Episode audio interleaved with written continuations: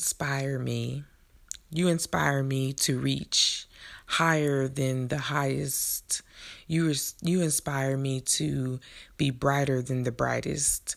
You inspire me to reach and keep reaching, try and keep going. You inspire me.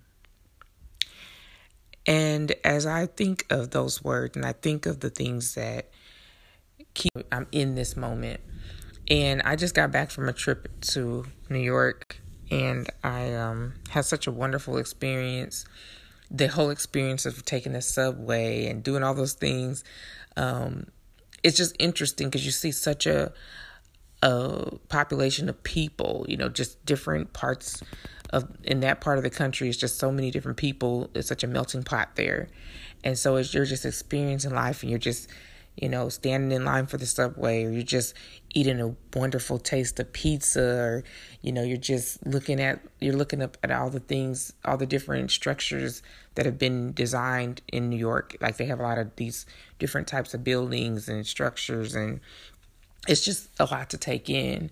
And then I got to spend time with someone that is very dear to me, dear to my heart. We grew up as girls together, and now she has two children, two beautiful boys. And so I was able to spend time with them and just be in the moment with a 2-year-old that, you know, is just adorable and just precious, and everything he does is just so cute. And it's like, wow, he's just being him, you know. And then I got to hold a newborn baby, and haven't done that in a while. So I held this newborn baby that feels like it's my baby, because that's how close me and my friend are. And it's just like, wow, I get to be in your life. Like, I get to be a part of your story. And it's just so amazing. And so I'm just still basking in the fun and in the joy that I experienced over the weekend.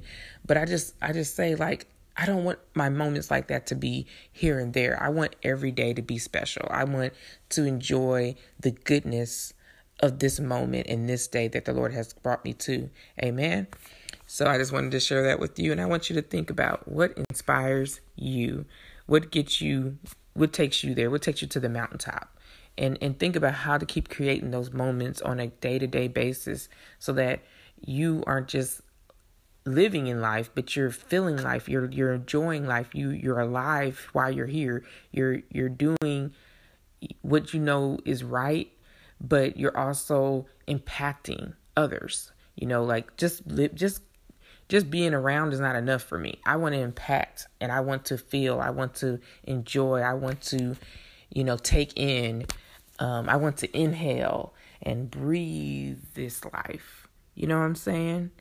Y'all know what I'm saying. Y'all with me right now. I know y'all with me. I know y'all feel this. Right? They be a blessing to you.